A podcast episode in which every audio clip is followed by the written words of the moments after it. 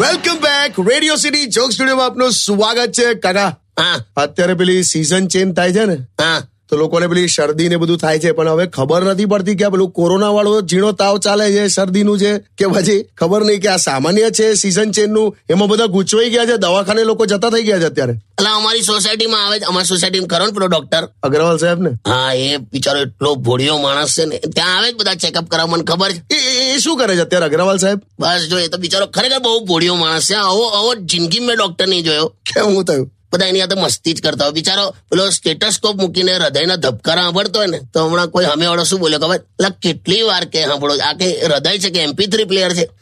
આવું કે તો મને પણ એવું થાય કે પેલો ટાઈમ પાસ કરે છે સાંભળે છે તારું કંઈક બિચારા હમણાં એક જણ તો ગયો ને એના ક્લિનિકમાં હા તો અગ્રવાલે એવું કીધું કે આ કરો તો આ હા તો બોલો હું કે ખબર આ કરું શું ખવડાવશો શું ખવડાવશો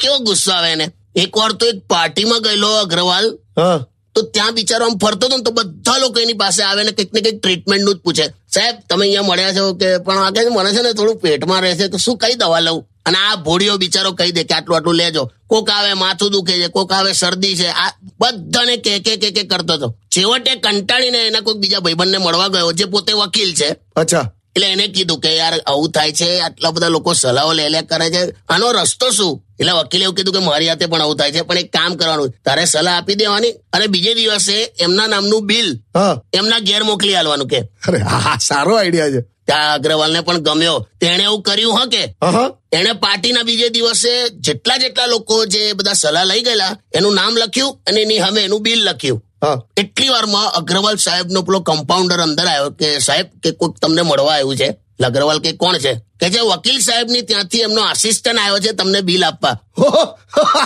પેલી પાર્ટીમાં જે સલાહ લીધી એટલે બોલ વિચાર કર અગ્રવાલ બિચારો કઈ નહીં કઈ નહીં આપણે સપોર્ટ આપીશું એને સ્ટેડિયમ વિથ કિશોર કાકા only on Radio City ninety one point one Undian. Radio